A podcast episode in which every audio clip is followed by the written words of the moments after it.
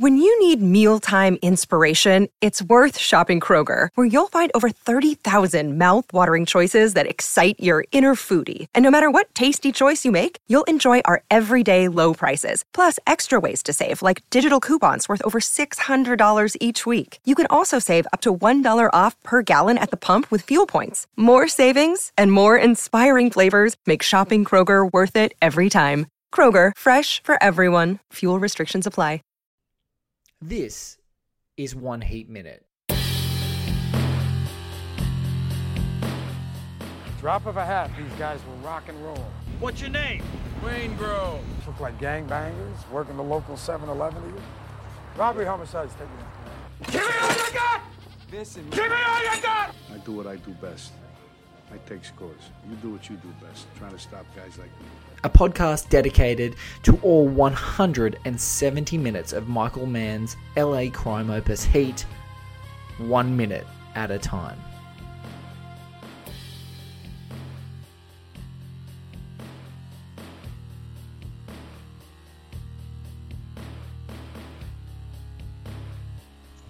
Ladies and gentlemen, welcome back to One Heat Minute. I'm your host, Blake Howard, and joining me for the 52nd minute of Michael Mann's 1995 LA crime opus is a man who, I'll just give you this description.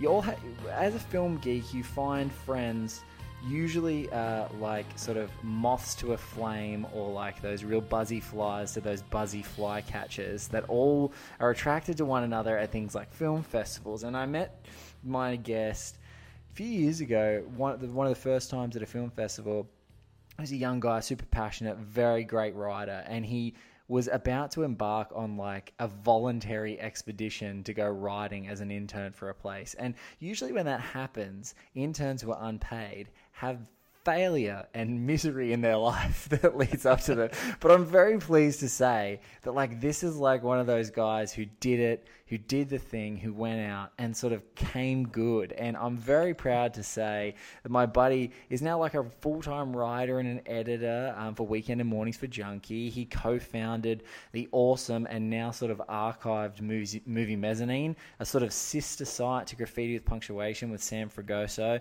Um, and he writes around the place. A lot of the time you would see his stuff on Concrete Playground, um, especially around the time the Sydney Film Festival is on because there's just so much film to be written about and too little time and too little space in his normal gig. His name is Tom Clift. Sir, welcome to One Heat Minute.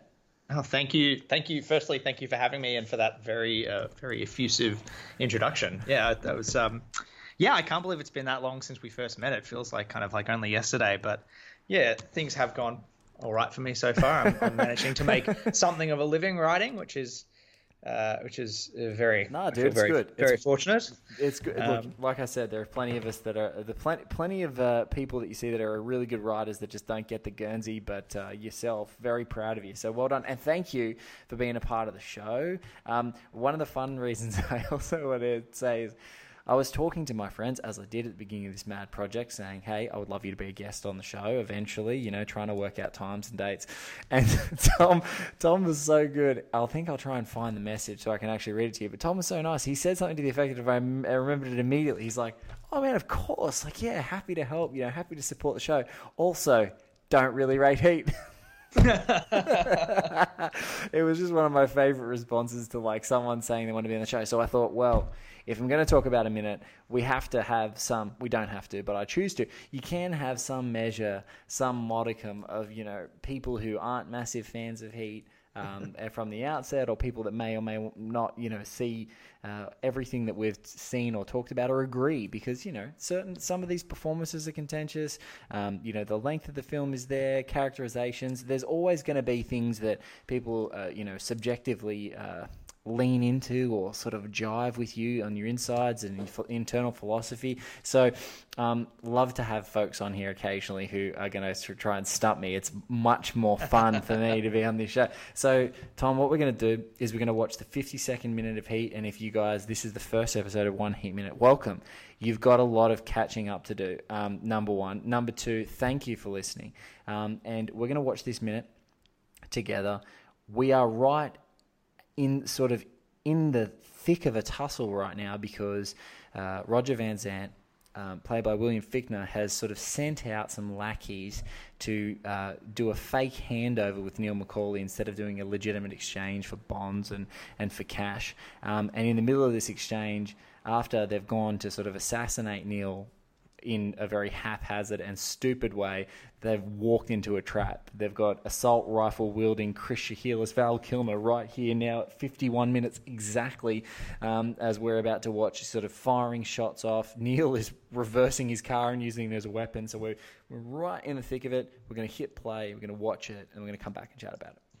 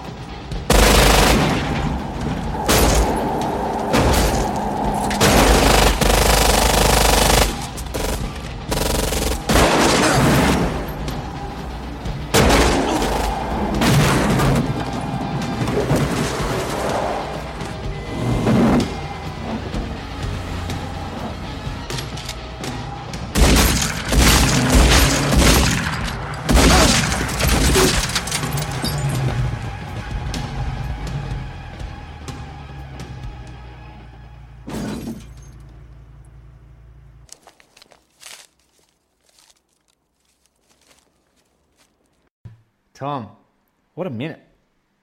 Yeah, it's, a, it's an absolute hell of a minute. Um, not a lot of dialogue to work with, but um, you know, it's funny to think that you know this is you know just under an hour into the movie, and this is really only the second action beat in the in the film. In the whole movie, you know, yeah. you've obviously got that amazing, amazing opening heist, and then kind of all the setup, and now we get to this, and it, it really shows you, kind of reminds you again just how incredibly proficient like these characters are. Yes. And I think that is one of the, the pleasures of the film is is and I know you've spoken about about about this in earlier episodes, just how good these guys are at their job.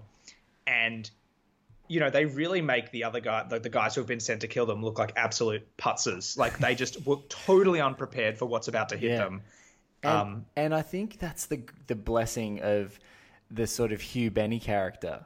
Um, you know, earlier uh, initially, which is played by Henry Rollins, he's sort of like, "You're going to deal with these guys." Like he almost thinks it's a bit of a uh, defiance in his voice. You need to deal with. No, I'm going to kill them, and he doesn't even, you know, Fichtner as Van Zant doesn't even register Hugh Benny. He doesn't even look into his eyes. He's looking at his computer screen, his fabulous 90s spreadsheets, you know, green writing on a computer. And he's like, oh, you know, whatever. Like, this is just a par for the course. I'm, I, it almost is like, I love how you said that. It's like permission to send putzes to this job because, they, you know, he's lying in the open, you know, in the back of an open top ute you know, he's probably been eyed off the entire time by Shiherlis in this with his rifle, or maybe just e- escaped his gaze.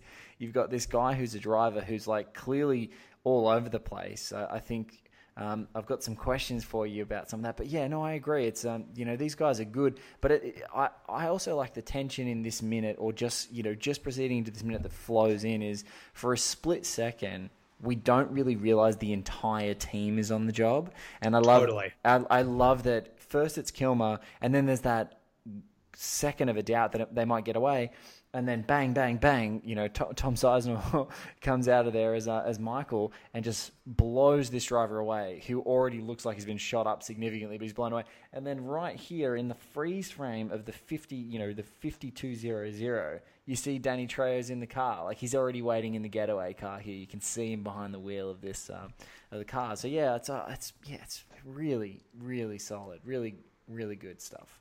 Yeah, and I think it to me it, it, does just serve as as that reminder, and you get them periodically throughout the film, just how how dangerous these guys are because you spend so much time with them, and you you kind of really like them, and they're kind of you get their banter and everything, but then it's just like they switch gears and like, oh, these guys are just stone cold killers. They will not hesitate. They are so dangerous. You know, as you said, it's only about five seconds before he starts shooting that you realize Val Kilmer's character is there, which I think is revealed in the minute immediately Yeah, prior to this. yes. And then again with Sizemore's character, you're like, oh shit! He, like he comes out, and again he's so ruthless. He doesn't pause for a second. He's he's like a you know a surgeon with that shotgun. He's and and I just think it's I mean, the whole the other thing is that the whole shootout only lasts 75 seconds, maybe. Yes. Because it's, re- it's really this whole minute. It ends just before this minute ends and it begins uh, just at the sort of beginning of the last minute. And again, it's just like, you know, this isn't a big, huge action scene.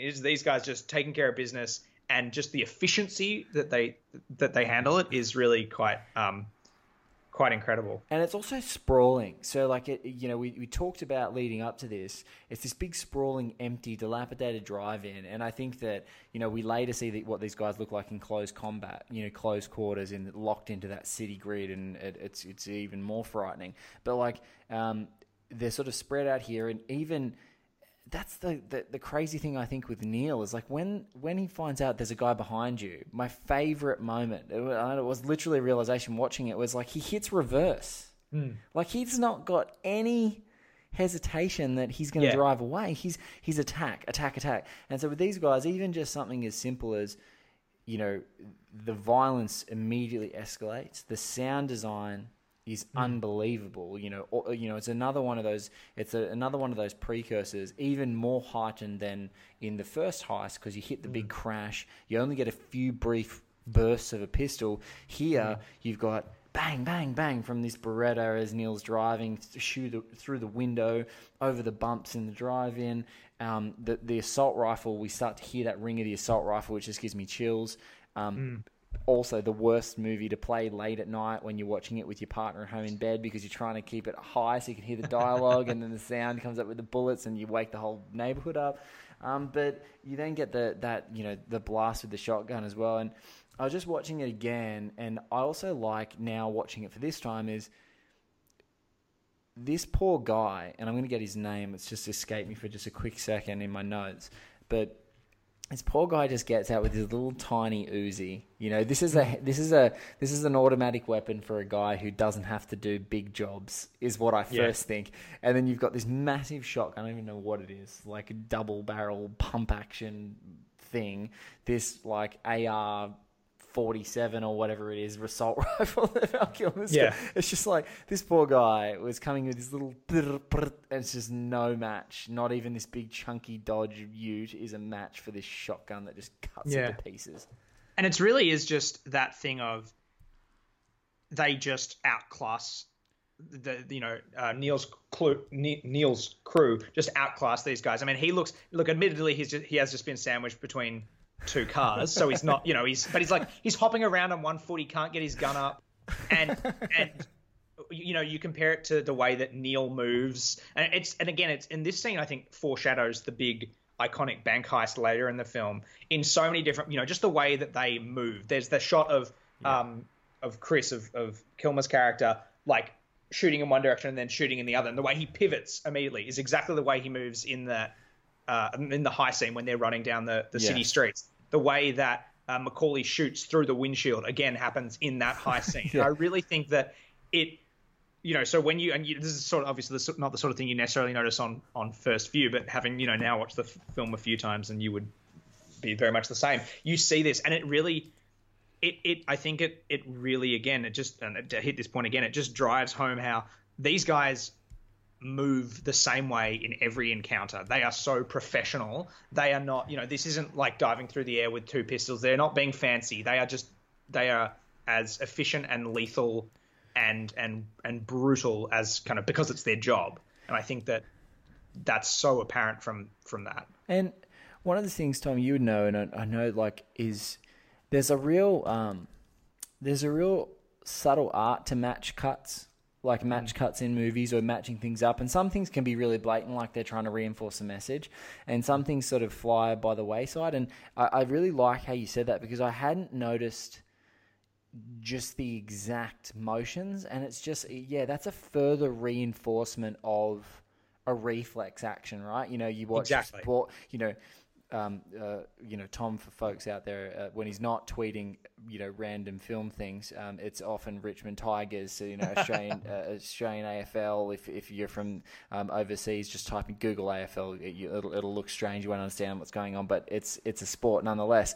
Great Um, sport. The great sport. Tom will teach you all about it. But it's that whole whole like it just reminds me of you know someone constantly doing the same kick. You know, constantly picking up a running ball or like you know when we watch. You, uh, think of it like when you watch cricket. They practice. They hit the ball, and you watch a fielder in the infield who runs, picks the ball up, and throws it and hits the stumps. Like every time they've Mm. done that like a thousand times. So. It looks like they're a robot. Like there's It's just- muscle memory. Yeah, it, it's muscle memory, and it, that I think that's that preparation that underpins, you know, this entire film. You know, the whole kind of method approach that Mann enforced upon all these guys is that when people watch this, I want them to think that you're really dangerous, and they are. Like they they look at the guy. Sorry, just I found his name. His name's Max Daniels. Poor Max Daniels, right? He did True Lies in 1994. He was the uh, the the unawares assassin who went to take out Arnold Schwarzenegger in the bathroom in that phenomenal bathroom scene. One of the two guys who like gets the the bejesus beaten out of him by Arnold Schwarzenegger. He then goes into Heat. Shot up, run over, and then he goes into casino and pretty much is the same chewed up thing. So um, the poor guy has had a bit of a, um, had a bit of a, a, a not a great time, but yeah. So good good times for Max Daniels. Thank you, sir. If you're listening, we'd love to have you on the show. Um, the other bit, yeah. So sorry, match cuts. What what what? Here it's like that that reinforcement and and makes it even more powerful. And now I'm even thinking into the heist when Neil when they do that slow mo because it's actually in slow motion. Here it's not. It's all in you know full speed, full tilt. He's in the car. He picks the Beretta up and goes bang bang bang, and it's that slow motion in uh, to reinforce that the cops have got them surrounded at the heist scene, the major bank heist scene when Neil picks the gun up. So yeah, really great. But there's so many little things like that throughout this movie um, that do match cuts to reinforce or like play make you play tricks on you. Like there's four conversations that come up in the next few minutes of the movie that are all you know, there's one really disturbed one with Waingro. There's a one with uh, Justine and Vincent. You know, the famous detritus conversation. You've then got Neil and Edie, um, and and there's there's all these like there's this weird relationship going on with the camera. These weird conversations all happening, and these weird things. Like, what?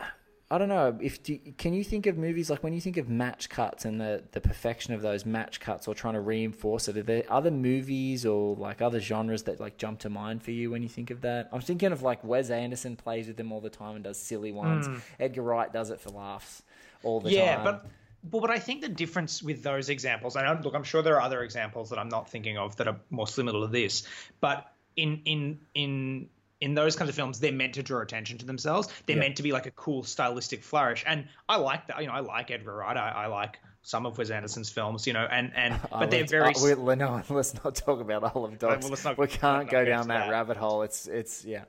but you know those are really stylized and they're there to be stylish to draw attention to themselves and i think the difference here is that these are these actually serve narrative purpose like again we talk about these match cuts where we see them executing these same actions again and again throughout the various heists. And that's not you know it's a subtle thing but it, it, it really just drives home you know it doesn't make it seem like perf- performances. It makes it seem like these guys are actual trained professionals. Yes. and i think that to me is the difference here. And and you know look i'm sure there are other films that i'm not thinking of but i think that this isn't as you said sometimes some, something like that can be really on the nose. And that doesn't even mean it's a bad thing but it is it's it's about Yeah, if the intent is for to be on the nose, then that's what's the fun. Like usually they're poking fun, so it's okay. It's a, a bit Yeah. satirical, but yeah, I think that yeah, that's one of Here- the things. One, it's really in service of character here oh yeah, and it and, it might even be like you said that pirouette, like the pir- the the Kilmer pirouette, as beautiful and as luscious as his delicious blonde hair is, Chris Hillis. You know, this is Pete Kilmer, ladies and gentlemen. He's as beautiful as it gets. Um, but yeah, like is that pirouette is is crazy. And it's sort of and what's funny is that he pirouettes and then fires assault rifle shots at poor Max Daniels' unknown assassin, and he pirouettes to get run over Yeah. by. By, it's you know it's a dance it's it's but it's not quite you know your crouching tiger hidden dragon dance it's a really you know grotesque thing um, but yeah I, I just I love I love that. I love the layers as we move into this scene. Now, I started off, Tom, right at the beginning of this podcast, saying that I wanted to have you on the show because you didn't like the film. You weren't a big fan, you didn't rate it. So now that you've, I want to know, so how, how is that still sitting with you? Are you still not a massive fan of it, number one? Look- and, number two, and number two, after watching this minute, as I know you've done, you're super prepared many times, hmm. and, and probably some of the minutes around it, you know, have, has your mind been swayed at all? Look, I, I don't have. I mean, I, I think that the film is obviously incredible, incredibly well made. I, I like Michael Mann, and I think this is his. It's him. I don't know that it's my favorite Mann film, but I think it's him at the height of his powers, if that Yeah. makes sense. Yes. Um, I think that it, technically it's incredibly well put together, and I, I do think listening to you and your guests go incredibly in depth on it, it's hard not to get an appreciation for that. Um, uh, to me, um, some of my issues are just, you know, the the running time for me is too long. Um, That's and and, it's- and, that's okay. You know, right Yeah. now we're in the we're in the uh, the the Avengers Infinity War corridor of time of release, and length of films is a big uh, p- bone to pick with lots of Marvel movies just in general, but you know all movies. But I, I and you know what's funny, Tom? I t- dead set and w- almost one hundred percent agree with you- on running time just in general. Like hmm. I even look at Netflix, you know, your Netflix queue or your Amazon Prime or whatever the streaming services or even iTunes if you're going to rent something. And so many times if people are like, "Oh, you, you've got to see this movie," and I go, "Oh, great," and it's like three hours. I'm like, no. No, I'm good. I'm And a look, dad now. I'll- I'm good. I'm good. I'll take the three hours of Heat over the three hours of Avengers Infinity War. And I, you know, I quite enjoyed Avengers Infinity, Yeah, me Infinity War, but there Me is a lot more going on here. You know, Avengers Infinity War is is three hours because they have to jam so much intellectual Oh. property into the film.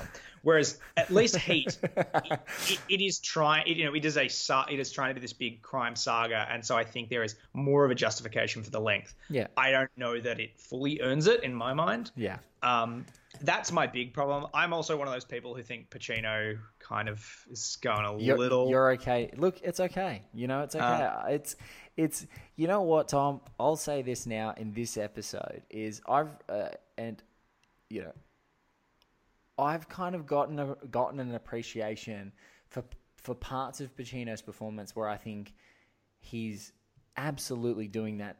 You know, post Scent of a Woman Oscar yelling Pacino. This is loud Pacino, and I actually think you know the more that I watch it in some scenes, very you know very specific scenes as well. I think God, I think he's doing this as a gag, like not as a gag. Oh, I don't want to say gag because that diminishes the performance, but I think he's in some ways he's utilizing that p- persona to underpin what we expect him to do, and then sometimes in some really calculating ways he does things really differently. Um, So, but I, I think yeah, he leans into it. It's like um, it's the same reason why I I adore Unforgiven. You know, Clint Eastwood's Unforgiven, and I think in some ways you can't watch Unforgiven in isolation and Yeah. have the same appreciation of it as a person who may have watched a hundred Eastwood westerns. You know, you know, Yeah. I, I don't know if he's done hundred, but if you've seen all of the good, the bad, and the uglies, and you've seen the Outlaw Josey Wales, and you've seen his him grow into that genre, it's kind of a great way for him to be a revisionist on his own genre and direct it. Sure. And in the same way as like John Ford in The Searchers, like you watch John Ford at you know or, or Stagecoach all the way through his entire career, and he comes to The Searchers, being a really dark, twisted kind of angry, wrong side of the civil war loser who's racist and wants to just kill natives, A- and and really be you know psychologically interesting. I think it's really cool, but.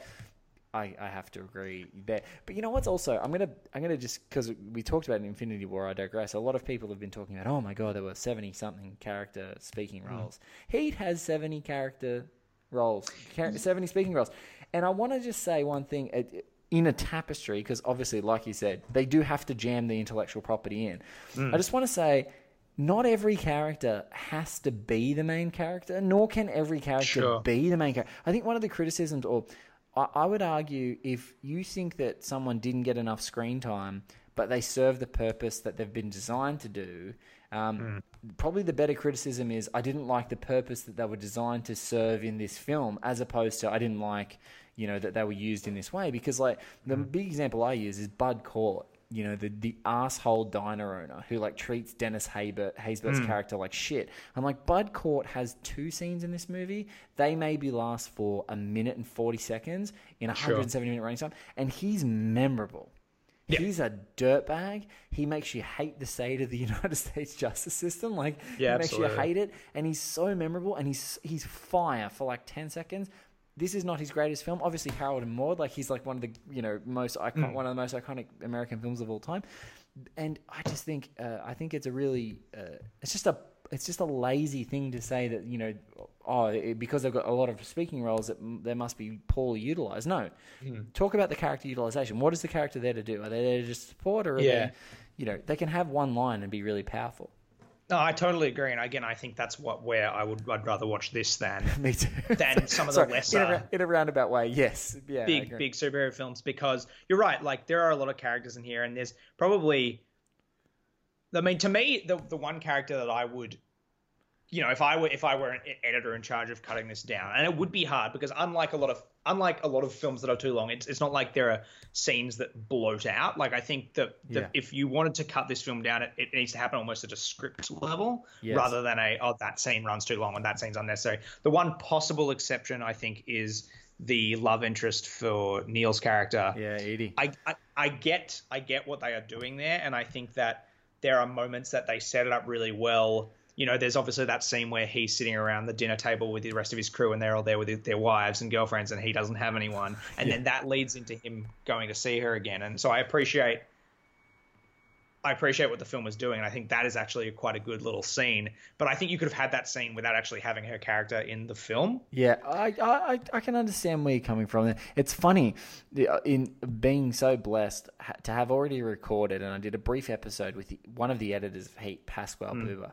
and so you know you guys are in for a treat when the full episode drops much later. His favorite scene is the 131st minute of the of the film, and, and he had a part in cutting it. So you know that's that's part of the reason why it's his favorite. Um, but I remember when he talked to me about which scene needed the most work. It was ac- what's funny is it's actually the um, uh, the the preliminary scene where uh, Vincent meets Richard, um, and uh, and oh my god, I've just and Albert in the in the nightclub. He said that scene uh, took them a really long time to to edit to keep the pace. Because as you know like right now this is the you know 50 second minute we're getting the reminder but it's you know it would, it would seem unconscionable just on paper to say okay in a cops and robbers movie it's going to take the cops even an hour which it does almost an Yeah. hour before they even get on the tail of the bad guys that Yeah. would shoot the movie up in the first 10 minutes um, Yeah. it- you know, you think, oh God, how how how much do the cops suck? And they don't. Yeah. um, but it's like he. I remember him saying that to me as a real notable scene. That, and it wasn't the bad writing. It was just that the the it, it was at the script level. It was at that script level. They needed to speed things up. They wanted to do too much in that scene and to flow into this acceleration for this you know collision of these guys in the upcoming minutes, all the way up to the 70th minute when their first heist they they had to just they had to trim it. It had to go much faster. They cut out some backstory. They you know Yeah. um, accelerated. You know some they had more of the landscape of what was happening, and I think they just cut it all up to make it work much faster. So really interesting. Yeah. But back to our lovely minute. This is Yeah. a let's uh let's. Oh, I'm just going to. I hope I've muted this as we're going to go back. I wanted to just um the the one thing I like I just love so Elliot Goldenthal in the film has who's the guy who does the score for folks if you aren't familiar with the name he does such great sort of flurries of uh, sort of you know he it's it's kind of I don't know if I'd say like a similar sort of it's like a techno John Williams feel, like without as much emotional manipulation. It's sort of, you know, he really, when there's a lot of frenzy on the screen, um, the score really has that echoes that frenzy. And i love here like the the score is a frenzy. You know we're at 51 minutes and 40 seconds when Tom Sizemore's um, Michael Cheritto pops around the corner with that shotgun and he is looking serious. And he just starts blasting this this truck. And that final, sh- you know, final two shots that like take this guy out, the truck just rolls and the score just disappears, and you hear this thud. Like it's such a, you know, I, I'm such a fan of movies that have got the balls to to cut the score and just Yeah. let things sit. And you know, that's the other big thing. You know, that they people cr- praise Chris Nolan about in The Dark Knight was you know flipping the truck and cutting the score out and just letting you hear the crash. Mm. I just love that sort of stuff in this movie. I love that. Well, I think that's actually a really funny contrast you've made there with the Chris Nolan thing, which is such a spectacular crash, whereas this is such a, and I think it's really emblematic of how the assassination attempt goes because it's such a like a pathetic like thud, like Yes. the, the, the, and you can actually hear it in the score. You've got that the kind of the electric guitar. Um, which is very 90s like and the way it kind of winds down as the car slows down and it and it it even is kind of it sounds like the music is rolling with the wheels and getting slower Yeah. and slower and then it cuts out as the car just as the this ute just kind of clunks into this wall at five kilometers an hour. And it, it is it's such a sort of pathetic sort of end to this botched heist attempt. Um so i think it, that yeah the way the score is used is is really is really well utilized in that moment. It's also like but even in the and we spoke about the the use of sound in the film generally you you can't there are there are parts where you can barely hear the score because the gunshots are so loud and obviously it's set in this super echoey um, Yeah. location uh, which is and I know you spoke about the location as well with with the some of the the guests discussing the minutes leading up to this um, which is this sort of barren western like um, you know, we, we were speaking about Clint Eastwood and the good, the bad, and the ugly. The scene that this actually reminds me of watching it a few times is the the way that those microphone um, stands. To me, they look it looks like a graveyard. They look like little little tombstones or something. so they just good. need they just need crossbars and they'd be little crosses in the ground.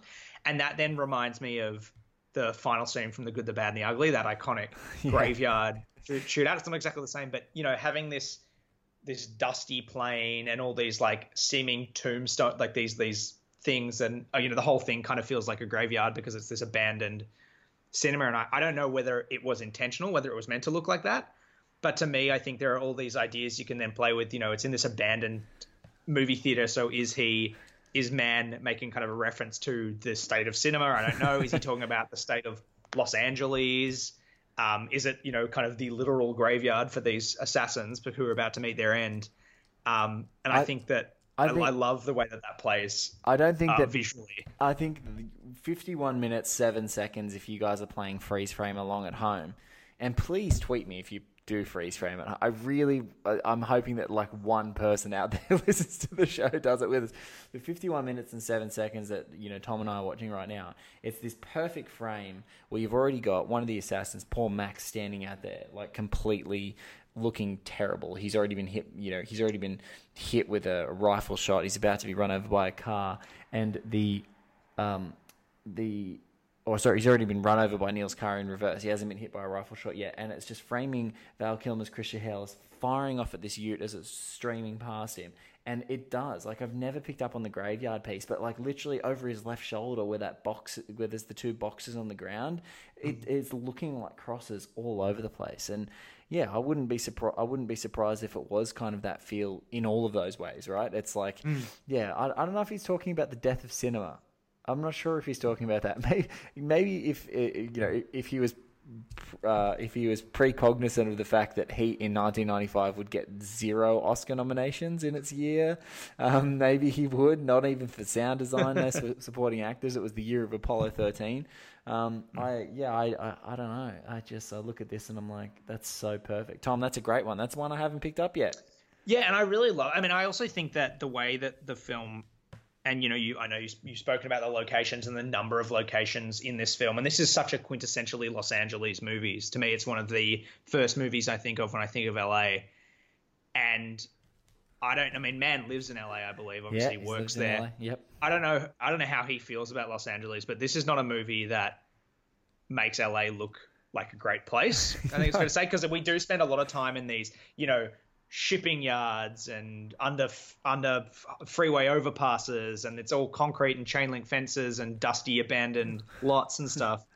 And you know, I think that a lot of the film, it's I know I think that's a theme that he hits on even more overtly in Collateral. Oh, Collateral Which- too. They, A great don't they- film, one of my they- favorite Mann films. Uh, don't they and feel Tom like Cruise is. Oh, go on. don't they feel like different cities in a way? Yeah, well, I mean, Like in a, I in, think in, in, the, in the sorry, there's in fringe moments. You know, there's some great moments at the beginning of the film where Jamie Foxx does that great. You know, he fills up and he's speaking Spanish to the the person at the. Uh, uh, at the petrol station or the gas station, if you're an American listener, um, he's there and he's sort of speaking in Spanish. And there's a couple of moments where he's sort of streaming through a freeway that are reminiscent of Heat. You know, they look like the, the getaways that Pacino is talking about. Those overpasses, you know, good, good freeways, good routes. You know, um, but I think I think sometimes when I look at Collateral, and it's this you know super downtown high rises darkness you know pulsating night you know i go god la isn't it's like a different universe he's just picked Yeah. everywhere else that he could possibly cover that wasn't this um, That's the thing. It, it, Collateral is a lot more um, neon and glass, and I think it's also just a matter of the fact that you know large sections of of Heat, including a lot of the more uh, iconic moments, happen in the daytime. You know, there's Yeah. this scene that we're talking about now. There's the opening heist. There's the bank heist. Whereas obviously Collateral is set at All night, at and night. the city looks so different at night. Plus, he's shooting. That was kind of his early foray into digital, Digital. and so Collateral has that really, really harsh kind of digital look. Yeah. And so you're right, it does look really different. But even then, I don't think I don't think either film makes me want to move to Los Angeles. No. Do you know what I mean? I think I think that that's a statement for a man feels like that's a guy who's going.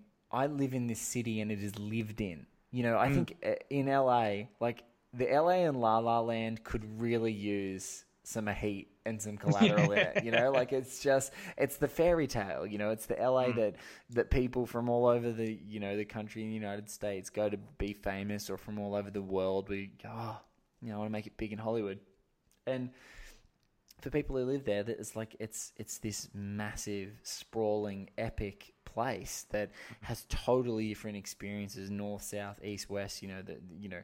I think in Sydney, there's way more of a sprawl. Is is the uh, probably the only town in Australia that even would closely resemble some of the sprawl when you talk about east to west sprawl, all the way from you know right on the east coast and the water, all the way out to our you know Blue Mountains in Penrith, you know, and the Great Dividing Range in Australia. But it's like here in LA, that big bowl is a sort of similar thing, but it's so it's much much larger, and I uh, that's and you don't. Uh, it's so funny that people go like, "Oh, this is like, like an LA movie," because it is now. It's like that reinforced thing, but at the time, it's like an alien landscape. You don't know that it's Yeah. LA. You kind of you, you know because it's robbery, homicide division, and stuff. But yeah, there's no Hollywood sign. Uh, There's, it's can- not glamorous at all. You can imagine an exec going, "There's no Hollywood sign."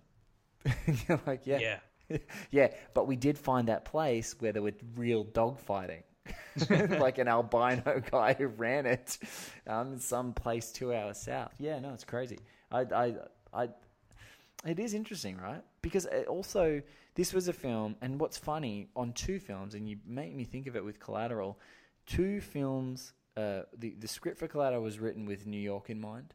It was very much a New York City story, especially a cab in New York, and you know, cabs in New York's Taxi Driver, obviously quintessential, um, Yeah. sort of canonical American cinema.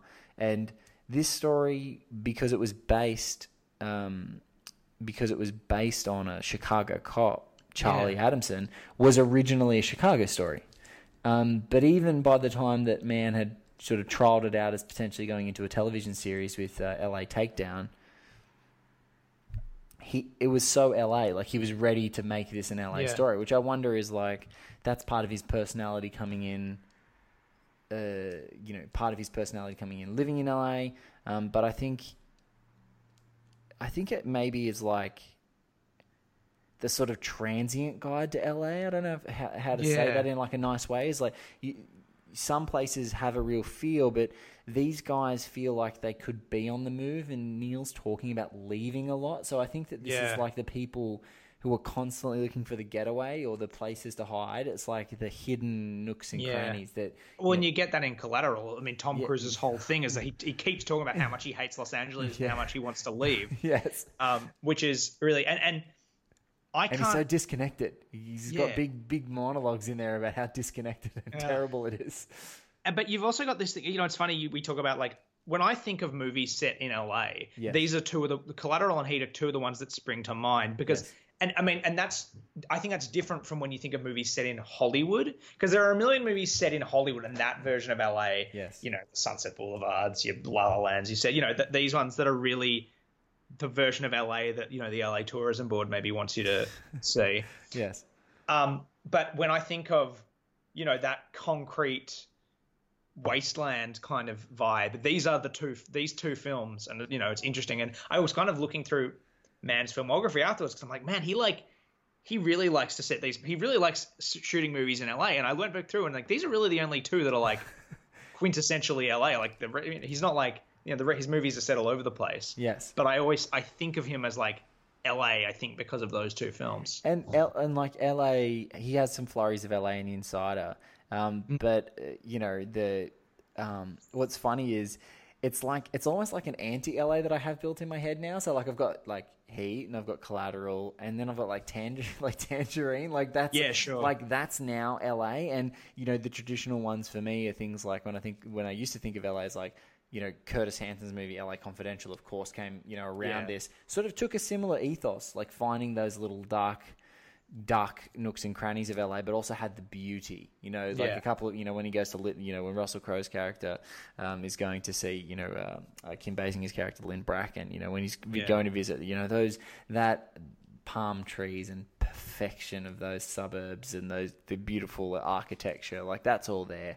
Yeah. All that stuff's that LA. And then like Chinatown, that, you know, that's the, Totally. yeah, that that that's that's that's classic Hollywood LA. But yeah, I know. I think it's it's funny. There's something so something so cool about um, those films that are willing to go outside of Hollywood to tell those LA stories. Um, Yeah. but Well, I think when I think of that, the other one that really springs to mind, of recent film, is Nightcrawler. oh, the Jake Gyllenhaal film. That's like, and again, same. That's a great like anti LA LA story as well. Yeah. set all at night. It kind in effect, it's kind of like partway through Heat and partway through Collateral because it's pretty much all at night. It's that you know picking the picking the bones like a night vulture of, of You LA. could do a you could do a like a double feature of Collateral and Nightcrawler because I think like you can imagine Jake Gyllenhaal's character from Nightcrawler rocking up to the scenes immediately after Tom Cruise and Jamie Foxx have left to like capture the carnage. yes.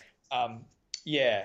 The, the other thing back on this minute, to, just to, to divert from the LA talk briefly, that I love is, you know, this minute's 90, this minute's like 55 seconds of action basically. And then just at the very end, we see him opening the package and finding the, the paper, the fake bills. Yes. And, and then we, it, we cut on that wide shot of the, the gang walking to the car. And then not to, you know, not to spoil the fun of the next person you're having on, but the next minute is when he calls William Fichtner's character and basically says, you're a dead man uh, which is might actually. I, I'm I'm almost disappointed I didn't get that minute because I think that's a, one of my favorite small bits in the film. I'm that sorry. It, it, it, it is such a fantastic phone conversation. It's so great, but I think Pacino's acting.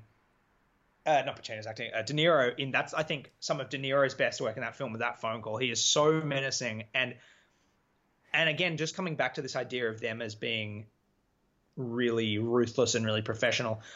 You get almost nothing of his emotion on finding out that they've been double crossed. yes. you see you literally see it, it goes from the van or the, the ute hitting the wall to a close up of him opening the the um the package and seeing the money or the, the not money and like gesturing with it showing the person next to him what it is to that wide shot of them walking and you can tell kind of by his face and by his kind of the way he's moving that he's angry. But that's all you get, and it's about three seconds, and then it's cut straight to Finch's Finch's uh, Finch's office, him finding out that he's that uh, and De Niro being on the other end, and already in however long as ela- however, much time has elapsed, um, McCauley is cool, calm, collected. He's not, you know, And I like like it, it, we've just phrased we've just phrased on like the fifty second sorry the the beginning of the fifty third minute, and it's almost like there's it's it's anger, but there's like that sort of annoying. This is a petulant disbelief. It's like he's shaking Yeah. his head, going. "Oh, this now I've got to deal with this. is this guy so stupid? Like we could have, you know, I'm a businessman. I could have made money, and and and Everyone I- could have gone away clean on we this. could have got away clean. But I do love, and we'll, I will let you cheat, Tom. It's okay. It's a really fantastic minute um, that's coming up. Um, uh, so I, I will let you cheat slightly. I've, I've cheated myself a million times in this podcast, so I'll, I'll let you indulge with me. But I also love here he's angry and peeved, and in that minute he's cool and collected. But I love there's something that happens that I'm just gonna play. I'm I'm gonna I'm gonna allow Tom the luxury of sneaking into the next minute. You're my first person to do this, Tom. But there's just a there's something here when he's cool and collected when he's talking on the phone, and when he says, "Oh yeah, is everything all right?" Hmm. There's a split second here, which I'm sure I'm going to talk about very in in, a mu- in much more depth in the next minute with our next guest. But my favorite part is that 52 minutes and 25 seconds. There's a smile. He had he smiles when this guy pretends like he didn't set them up. And I think that's just one of those great moments. I I, I totally agree. I think um, it, it echoes for a split second. He almost wants the honesty. Like he's he's just like he wants to hear. It, and I, and I hadn't thought about this until I just spoke to you. Is like I'm wondering what he wants out of that conversation. What Maca- what McCauley wants. Yeah, like does McCauley think if he catches him in a lie hmm. that he'll give him another chance? That's well. That's my question Yeah. as well. Does he go into that phone call knowing he's he's he, knowing the course of action he's going to take, or is he waiting to see how it plays out, and then when when Finch's character Van Zant, yeah, very- treats him like treats him like an idiot, or tries to get get another one up on him, that's when McCauley's like, "No, this guy's we're taking this guy oh, out." no, this guy's toast now, and he just smiles. Forget the money. Like I love. I think. Yeah, I wonder. I really wonder. I wonder. You know, it's it's such a weird thing. Is, and I probably I tend to agree with you. It's one of those rare moments where it's not prescribed. You know, everything I think McCauley does in this movie um, is not without. He he he despises spontaneity. Um, because he wants it to be executed very meticulously, and that's the Yeah. sacrifice that he puts into everything. So it's really funny to think that in that moment, yeah, it's probably one of those one of the most spontaneous moments of the entire film because he's just there, listening, trying to hear. Is this some lackey in this guy's organization who has come out and tried to do a betrayal? Yeah, You know, there's also that piece. from the top? Yeah, yeah. Is it, who's it coming from? And so when he speaks to him and he's like, "How's everything all right?" He's like, "Oh, no, no, no. This guy's toast now." And so yeah, it's really interesting that it, it sort of plays in. But yeah, I, I, I, I love that. Like, especially because you see his face before, and like you said, it's only a few seconds into the minute when you see the next thing. So yeah, I'll, I'm sorry, I let you cheat, Tom. no, no, dare that's all right. I, I hope we One haven't taken on the material twenty seconds. No, there's from your next uh, your next guest. No, we have it. My next guest, oh, I'll tell you guys. I can tell you now. I don't usually do this because sometimes I try and record or record things first or after. But my next guest is actually Lisa Maloof, dear friend of Oh, both of ours. love Lisa. She's great. She's uh, Lisa was um, so funny. She's uh, a, a old Hollywood darling. She's an absolute classic Hollywood Mm-hmm. fanatic. She'd never seen Heat before this minute and chose the next minute largely less about the phone call um, of the 53rd, 53rd minute and, and going into the 54th minute. Um, she wanted to the family the family Neil's family dynamic was what really struck her in Mm. this movie around the table. So yeah, we've got some really good stuff coming up. Tom, mate, I just want to say thank you so much for being a part of the show. It's an No, absolute it's- pleasure to have you. It's been great, and, and look, while I'm still not the, the I mean, I, I like Heat, and I do think that doing this has given me extra. Maybe it's just your enthusiasm rubbing off on me, but um, it's great. I mean, there's certainly a, a hell of a lot to talk about with this film, and um, yeah, it's an absolute pleasure. Oh, thank you so much. Guys, um, if you want to follow Tom, I'm just going to say Twitter's probably the best place to find you, Yeah, sir, for, Twitter, all, for, for all of your Twitter stuff. It's at, Yep. uh, at Tom underscore Clift. You find most of his stuff there. Did I get that right? Yes. Yep, that's exactly yes? right. Yeah, awesome. Um, at Tom underscore Clift, you can find most of his stuff there. Um, and look, if you're around in Sydney, I believe Tom's going to be at the Sydney Film Festival this year, so you may Yeah. see him on the ground um, around the place as well. Um, I've been Blake Howard. If you guys want to find out anything about One Heat Minute, it's oneheatminute.com. That's the best place to go, or at Blake is Batman if you're on the Twitters. Um, also, thank you so much to Garth Franklin for our web design, Paul Davies for our theme song, and as always, we'll catch you right around the corner with the next episode of Heat and with Lisa Maloof. Thank you so much for listening. Thanks, Tom. Cheers.